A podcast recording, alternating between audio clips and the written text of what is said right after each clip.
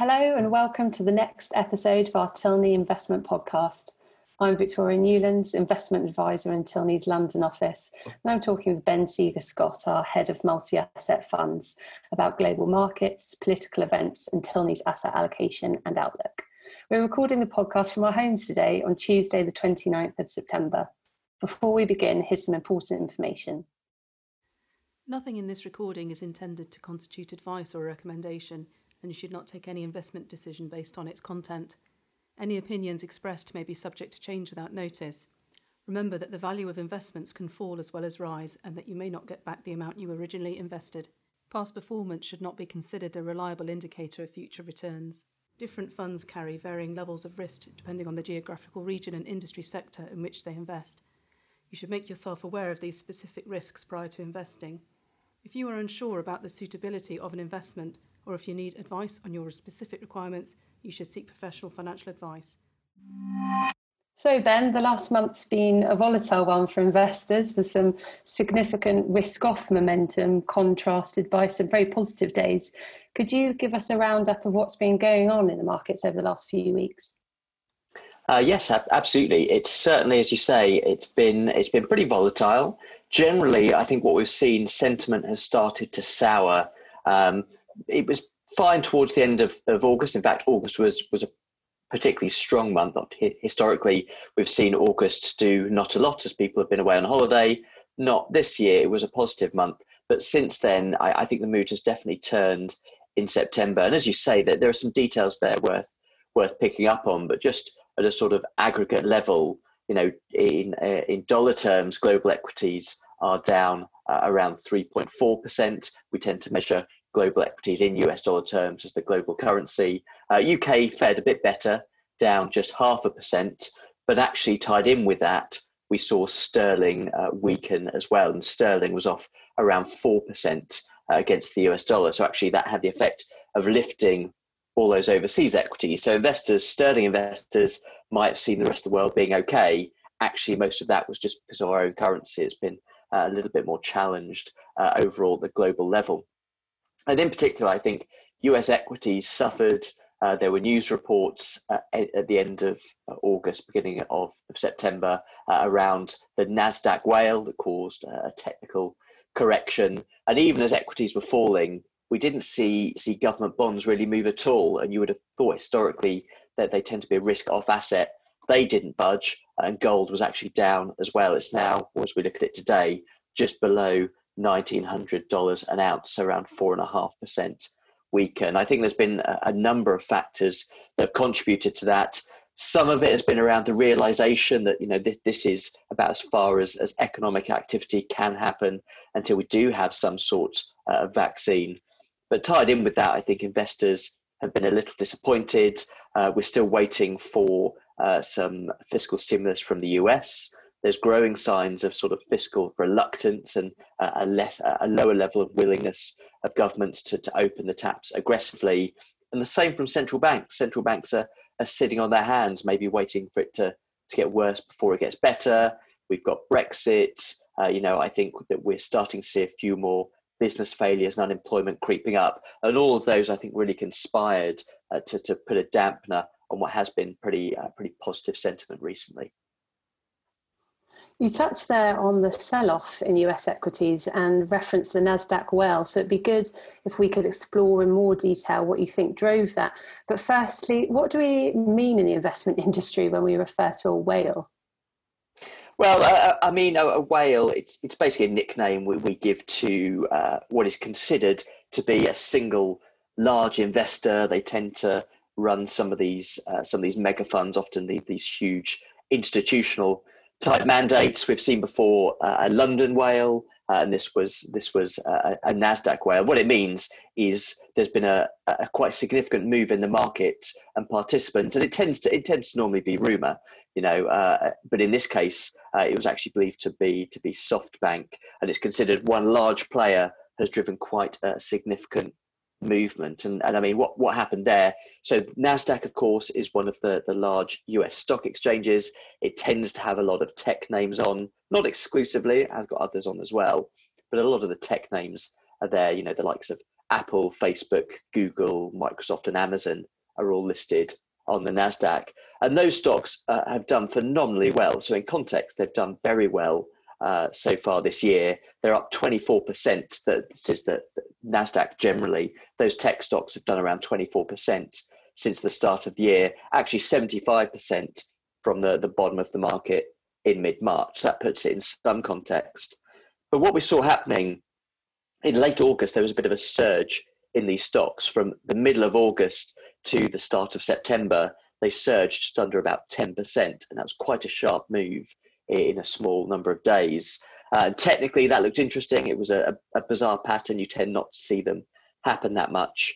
And what it then transpired is that uh, the SoftBank, uh, it was reported at least, again, no one ever confirms these things, um, but it was reported that SoftBank were using a type of derivative, uh, options, um, which tend to be a little bit more fickle in their nature, to buy up some of these tech names. That caused these these stocks to rise, and I think on the back of that, uh, quite a lot of, uh, of investors also piled in. You tend to, some investors in the market see a sharp move and want to get in. They get this sort of fear of missing out move, and then subsequently it's reported that it was in fact probably SoftBank behind these. It was a, an options trade, and I think that that spooked spooked a few people. Uh, and then we saw this ten percent fall, a technical correction in the space of just three business days. So very sharp moves, um, but it was a sort of rise followed by a fall. But I think that has also had an impact in the market. It's hit sentiment a little bit and reminded people of some of the fragility that you can see in the market.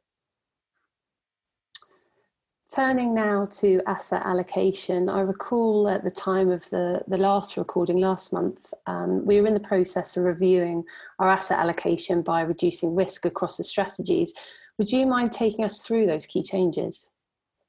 Uh, yes, of course, and, uh, and hopefully listeners will appreciate. Last time we couldn't really talk too much about them. Uh, we tend not to discuss asset allocation changes while they're being implemented, and we talk about them afterwards but those have now been implemented across the sort of key mandates. And I think what we were really looking to do there was just a gentle bit of de-risking in the portfolios. And I think, as we've talked about before, we've held a sort of pro-risk stance from uh, through the crisis, and we've really ridden that uh, that that positive wave in risk assets post the crisis. And what we've looked to do now is just trim some of those back. So, you know, this isn't a case that we, we're turning actively cautious, but just some of those uh, pro risk positions, we're just paring back and taking uh, a little bit of profit on. In terms of the changes that we've made, most notably it's in credit. Uh, so those are effectively bonds and uh, bonds that, that is a debt instrument of companies. We've gone to zero on our high yield bonds. High yield uh, tends to be at the riskier end of fixed income. And we've held those uh, throughout this year, and now we've closed those out after a particularly good run of the last few months. So we've gone to zero in that area. On the investment grade corporate bond side, we've also just trimmed a little bit. We've also reduced our equity. But again, our equity was probably uh, slightly overweight compared to where it normally would be. We've just taken that back to, to a neutral stance. And with those proceeds, we've built up a tactical cash buffer. And I think that allows us to be neutral on equity, which allows us to take advantage of any general movements in markets, particularly if we do see more liquidity added, and it gives us a cash buffer that we can look to redeploy if we do see other uh, attractive areas. And I think, in particular, it's it's credit that I think has had a good run, and it's difficult to see it doing spectacularly from here. It could still continue to do fairly reasonably, um, but I think if you look at the outlook, it's a bit more nuanced and particularly challenged as we talk about credit. Thanks, Ben. And more broadly, what's our outlook in terms of both asset allocation and region? So I think it is important to, to differentiate out some of the shorter to medium term tactical changes that we're doing with our, our longer term view. And on a short term, I think that the factors that we've highlighted previously are continuing to accelerate uh, the risk of potential short term pullbacks. Uh, in fact, as we saw in September, most of these moves we implemented in the middle to the end of August, so before some of those shorter term movements. But I think that the growing risk we talked before about this this fiscal event being out of sequence. We've had fiscal stimulus before. We've had the business failures and unemployment, and that presents, I think, a bit of a short term risk. A lot of the good news around uh, potential vaccines and deployment is in the price, and arguably, if we do have any wobbles, uh, we could see those starting to dip a little bit as well. And I think as we are approaching the turning of the cycle, um, until we do have that that sort of creative destruction in the system, I think it does still pay to be a little bit more wary. So, so that's why we've moved to a neutral stance on equities. Against that, though, of course, we are conscious that governments are still willing to, to use fiscal stimulus and central banks will tend to pump money in. But what we've seen historically, they particularly central banks tend to wait until there is a pullback before they before they put that money to work. So those are some of the short-term triggers we're looking at. What makes me a bit more cautious in credit, particularly high yield, um, I think it's difficult to build a positive case on both sides for high yield. If you consider high yield bond is made up at one sense, as all credit is, uh, an underlying uh, base rate. So whatever sovereign bonds are, that's your starting point. and then you have the credit risk of the company on top. And I think if we do have uh, a vaccine for COVID nineteen in the short term, it's likely that base interest rates will rise, um, which is going to impact credit more broadly, uh, and that's going to be a negative for for bonds of all all shapes and sizes outside of, of uh, inflation. I'll talk about in a moment. Whereas if we do have any sort of negative news, then you do see tend to see those credit spreads be hit as well. So again, both those scenarios don't seem particularly positive uh, overall for credit, or certainly not as positive as they have been up until now. We've, we've taken advantage of quite a lot of that yield compression, so it does make sense to us to take profits on those trades. Um, on the medium to long term basis, I think we are starting to see uh, the uh, us moving towards a new economic cycle. As I said, there's probably still some creative destruction uh, to come through. That is unfortunately going to lead to unemployment and business failures, and of course, that is going to be very painful for those directly affected. But at an aggregate level, it's an important part of the cycle. It gets uh, it, it basically gets rid of unproductive assets and recycles that money into productive assets. And actually, if you look on the long term view, when we get to that stage through the next, uh, as we enter the next economic cycle, that could be a positive environment in the long term for, for equities as we see the economic cycle progressing. We see economic recovery. That could be an attractive point. I'm not sure we're quite there yet, but we're certainly heading towards that. And I think tied in with that, as we see that this next, next economic cycle, as we talked about before, I still think on a medium term basis, inflation is being underappreciated. So, any assets, I mean, inflation tends to benefit equities, but also areas such as inflation protected securities, uh, UK index linked gilts could benefit as well as gold as those inflation expectations start to come through. Thank you. That was very useful. I thought, um, whilst you're speaking, it might be also useful to delve a little bit more into the US. We've got the election, the US election, five weeks today. So we're starting to see things really heat up with the first Trump Biden debate this evening. One of the key topics is widely expected to be the Supreme Court following the death of the late Justice Ruth Bader Ginsburg last week.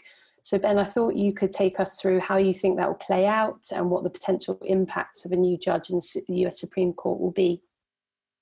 Yeah, absolutely. And, and you know, Ruth Bader Ginsburg was, was a really inspirational figure. I watched a film out last year called On the Basis of Sex, which is a side note I'd totally recommend to anyone. It, it, it's a fascinating film.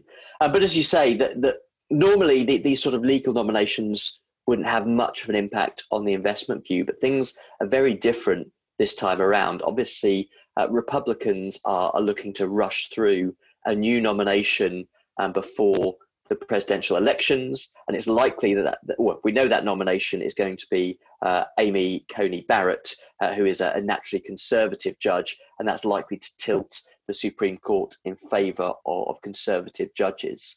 Um, and that's really having two impacts. One of them is going to be around the turnout of the vote because of where it's happening in the cycle.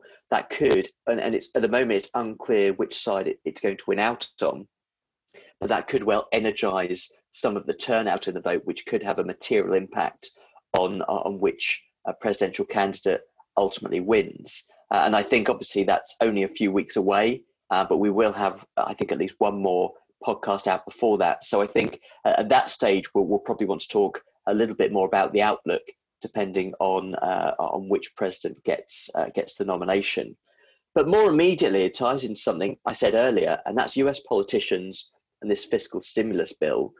The market is waiting for for the U.S. Uh, authorities to introduce more fiscal stimulus. And at the moment, Republicans and Democrats are pretty far apart. The Republicans want a stimulus that's a little less than a trillion dollars. The Democrats want stimulus uh, that's over $2 trillion.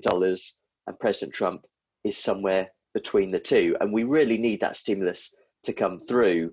And at the moment, politicians are sidetracked um, by, by the Supreme Court nominations. And that's led to a delay that's now been best part of a month, and that's souring sentiment. Until we see that coming through, markets are likely to remain ner- nervous. In fact, looking at central banks, the Fed's own projections expect around a trillion dollars worth of stimulus. If that doesn't come through, then all of those projections uh, are, are, essentially at risk.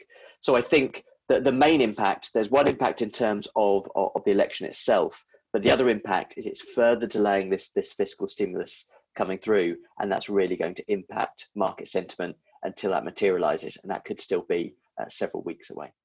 Ben, thanks again ever so much for your comments. We'll be back again soon with a new episode. But in the meantime, if you've any feedback, questions, or comments, please do send us an email at podcast at tilney.co.uk. Thanks for listening.